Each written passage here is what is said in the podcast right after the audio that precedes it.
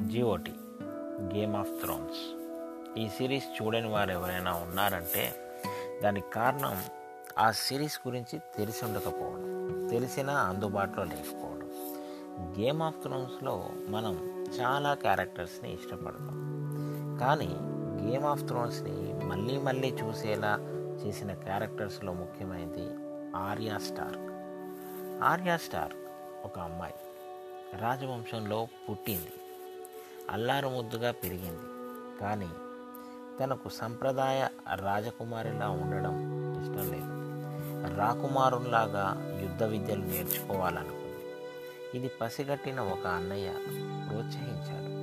అంతేకాదు స్వయంగా ఒక కత్తి తయారు చేయించి జాగ్రత్తగా వాడమని హెచ్చరిక చేసి మరీ బహుకరించాడు. తండ్రి అయితే ఒక స్పెషల్ మాస్టర్ని కత్తి విద్య నేర్పించడానికి పెట్టించాడు. ఇలా హాయిగా సాగే పాత్రలో హఠాత్తుగా మార్పులు చోటు చేసుకుంటాయి. అన్యాయాన్ని సహించని మనస్తత్వం తిరుగుబాటు చేసే గుణం ఆ అమ్మాయికి కష్టాలను తెచ్చిపెడతాయి. స్నేహితుని మరణం కళ్ళ ముందే తన తండ్రి శిరచ్ఛేదం జరుగుతుంది. ఏమీ చేయలేని తన బలహీనతను చూసుకొని రోధిస్తుంది.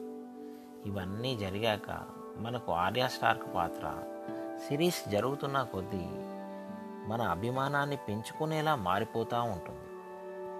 తనకు తన కుటుంబానికి అన్యాయం చేసిన వాళ్ళ అంతమే లక్ష్యంగా తను చంపవలసిన పేర్లనే మంత్రాలుగా అనుక్షణం స్మరిస్తుంది. హత్యలు చేసేవారికి ఎమోషన్లు ఉండవు కానీ ఎమోషన్ మాత్రమే క్యారీ చేసే ఈ పాత్ర హత్యలు చేస్తుందా? నోవన్గా మారడం అంటే ఏమి? మృత్యువు ప్రసాదించే దేవుడు కూడా ఉంటాడా? అతన్ని ఆరాధించే వాళ్ళు కూడా ఉంటారా? అలాంటి వ్యక్తులతో ఆర్య స్టార్కి పరిచయం ఎందుకు ఏర్పడింది? ఆ పరిచయాల వల్ల ఆమెకు జరిగింది లాభమా? నష్టమా? తిరిగి తను తన రాజ్యానికి చేరుకుందా?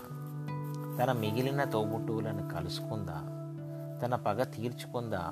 అనేది మనం జీఓటీ చూస్తేనే తెలుస్తుంది. అయితే ఆర్యా స్టార్క్ పాత్రని మాత్రం మనం ఎప్పటికీ మర్చిపోలేం. మనం అంతా తనకి ఫ్యాన్స్గా మారిపోతాం.